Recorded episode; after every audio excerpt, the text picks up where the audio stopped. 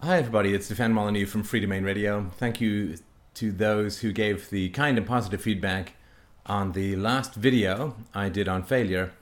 This is one on perfectionism, which I hope you will find equally helpful. Now, perfectionism is to me as retarded and counterproductive an answer to the question of excellence as religion is to the question of the origins of life, the universe, and everything.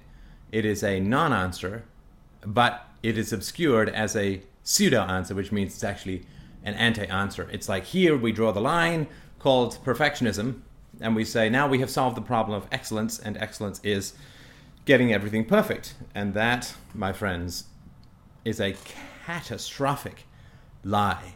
Perfection is the enemy of the good. Perfectionism is the enemy of excellence. So let me start with a, an example. Uh, last week, for about five days, we had 35 or so listeners up to our house here uh, in the central compound in Mississauga. And uh, we had a, a great time. And before people came over, I really, really had to mow the lawn. And I did so, and the normal residue of mowing the lawn is all the grass, you know, that, that lies up and down in strips up and down the lawn. And so I was raking that in before people came over. And the reason I was raking it in was so people didn't track it into the house and, you know, clean the floors and the, all that sort of stuff afterwards. And it struck me when I was when I was doing my raking that um, that really is an endless task. If you want, if you want it to be, it can be a completely endless task because there's always going to be more bits of mown grass stuck into the grass. Uh, every time you rake, more grass comes flying up, uh, and you know you can get the majority of it done, but you really could become obsessive about that.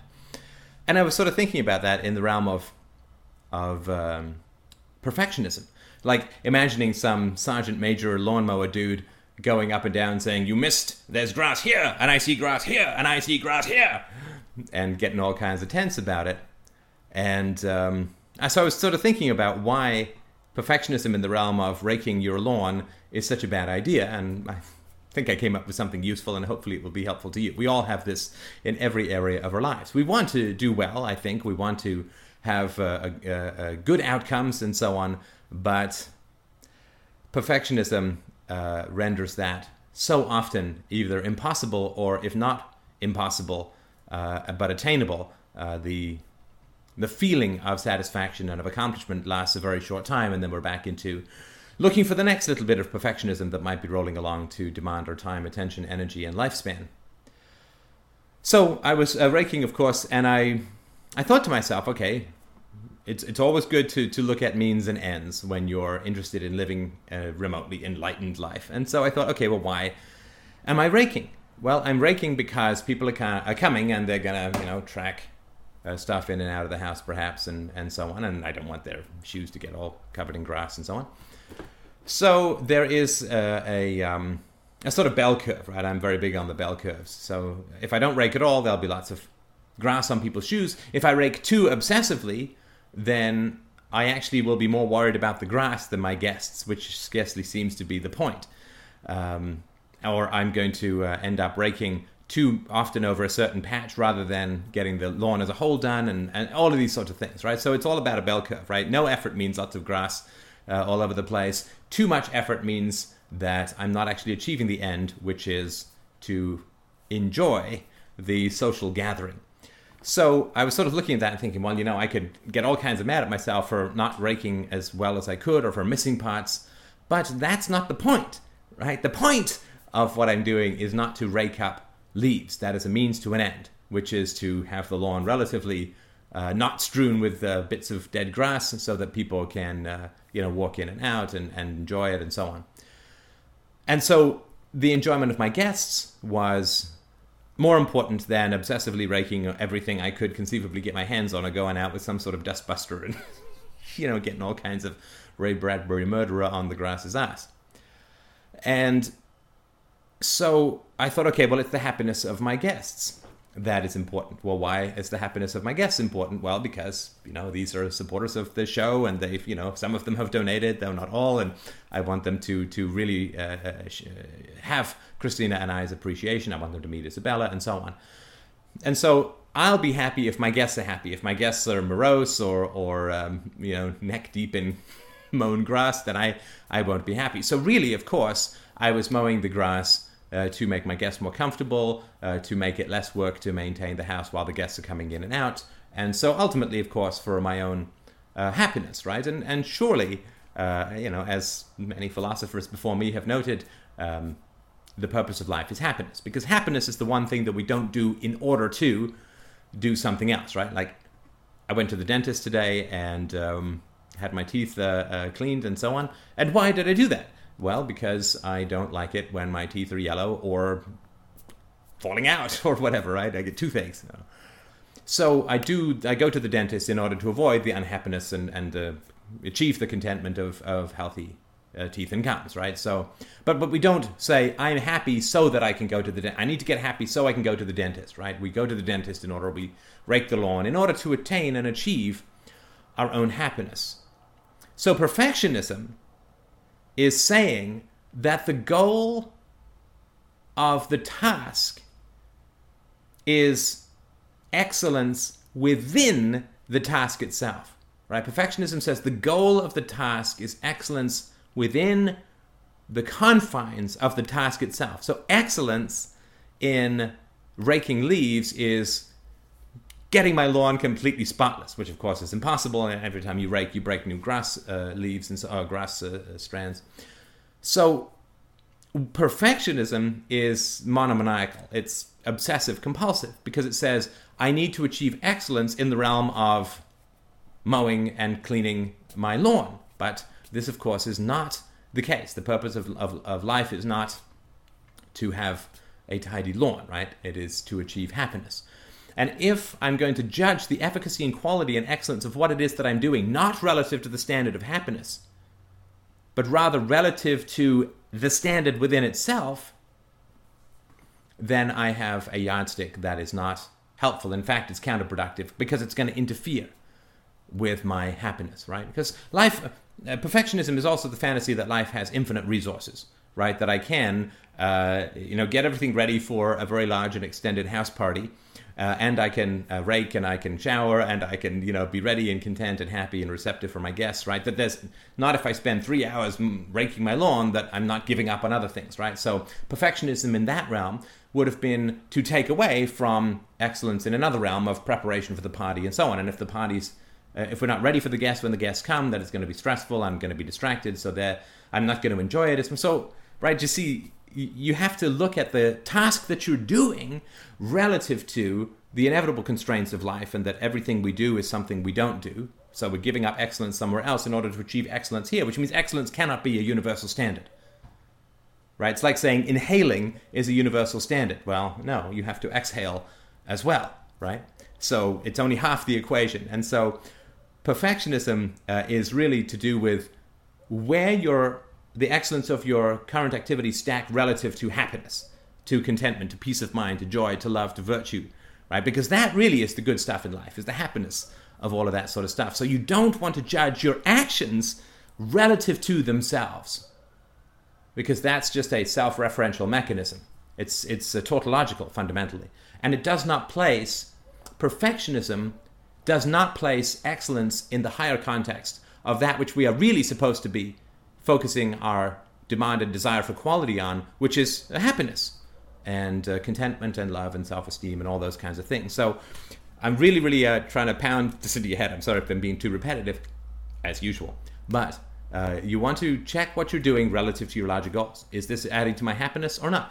After a certain amount of time, uh, perfectionism, of course, is going to directly subtract from our happiness. And that's why perfectionism is such a soft and syrupy trap right? It really is quicksand because it starts to take away from our happiness quite considerably because you can't ever get anything perfect. I can't mow my lawn perfectly, right? So if I have a standard of perfection for mowing my lawn, everything I do is going to be less than perfect, and therefore, perfectionism is actually going to subtract from the happiness of my life. And surely that's really not what we should be doing, is pursuing excellence in a tautological self-referential way, or perfectionism only relative to the tasks that we are currently pursuing and not, and at the expense of, the task which we should actually be pursuing, which is excellence in virtue and happiness and love and honesty and courage and all those kinds of good and juicy things.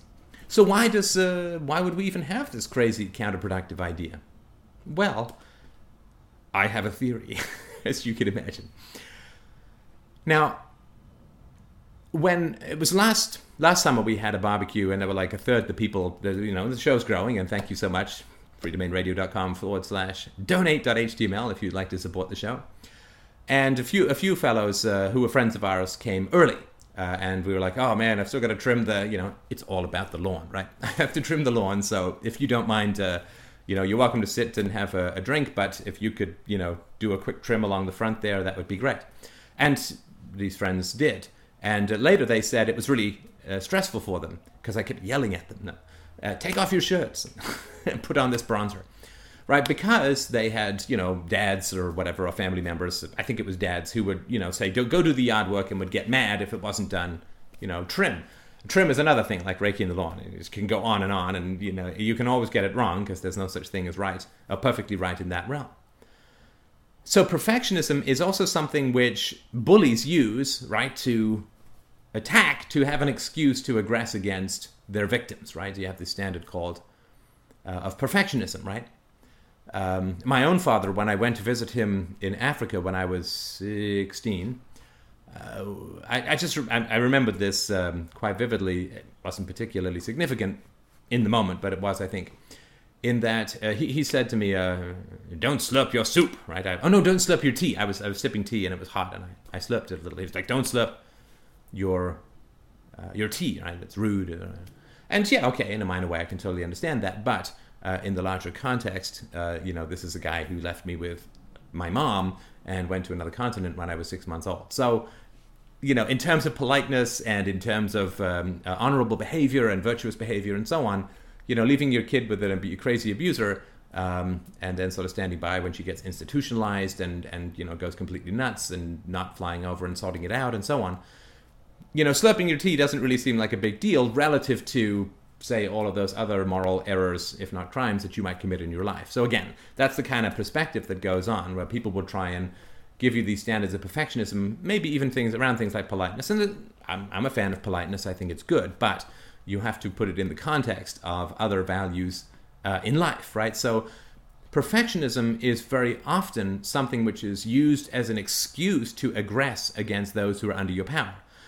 And because abusers never want to think of themselves uh, themselves as abusers, they have to create some ethical or quality standard uh, to say, well, I'm just I'm into excellence, I am into perfectionism, I am a perfectionist, and things must be done right, and you must do things correctly, and I'm only trying to help you really appreciate quality and so on, right?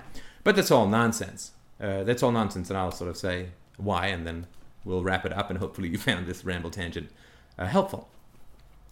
Uh, I had a about it's about a year and a half ago, maybe two years ago. We had a, a sort of an evening gathering here uh, at uh, Casa de Free Domain Radio, and uh, a fellow came over who said just this, right? You know, my father was a real perfectionist. I was very scared because uh, I had to do things just right. I had to clean my room just so. I had to, you know, the vacuum, the the had to be sort of uh, the lines, the runner lines had to be aligned and so on, right? Uh, he had to. He was really in because he was he had very high standards. He was a perfectionist and and so that's that was his justification. And I said, well, that's interesting. Would you say that it is good for a father to instill fear in his son? Um, and he said, well, no, I, I don't think that is a very good way to be a father. And I said, well, that's interesting. So his perfectionism covered the entire gamut of mopping, tidying, vacuuming, and yard work or whatever. But his goal of perfectionism sadly did not cover being a father, a good or great father. Because surely that's more important, right? Being a great father is much, much more important than whether your child is lining up the runners to do the vacuuming or is doing his yard work to some impossible, crazy standard of, of excellence. So it's really, really important when people, when you're around people who are perfectionists, or if you're a perfectionist yourself, right? You to me, you got to fight it like a like a inner demon. You got to take it down, or you take it on and take it down because the thing that we really want to aim for excellence in is is is happiness. And of course, the equation that I work with, which goes all the way back to uh, Socrates, uh, Aristotle, and to a smaller degree Plato, reason equals virtue equals happiness, right? If you are rational, if you give up your illusions, then you can be good, uh, and if you are good, then you are happy, right? That's um, that's important, right? Uh, knowledge equals good diet uh, equals health, right? Knowledge equals exercise equals health, right? You, you have the knowledge, you have the reason, you have the action, which is the virtue, you have the end result, which is happiness. And so if we have standards of perfection that cause others to be frightened of us, or if you have people around you who have standards of perfection that cause you to feel frightened, it's really important, I think, to ask them whether their standard of perfection as a parent uh, or a boss involves frightening their children or employees, right? And if they say yes, uh, the best thing you can do as a parent is to frighten uh, and have your children feel bullied, then they have a standard of excellence that I think would not stand even the most cursory scrutiny.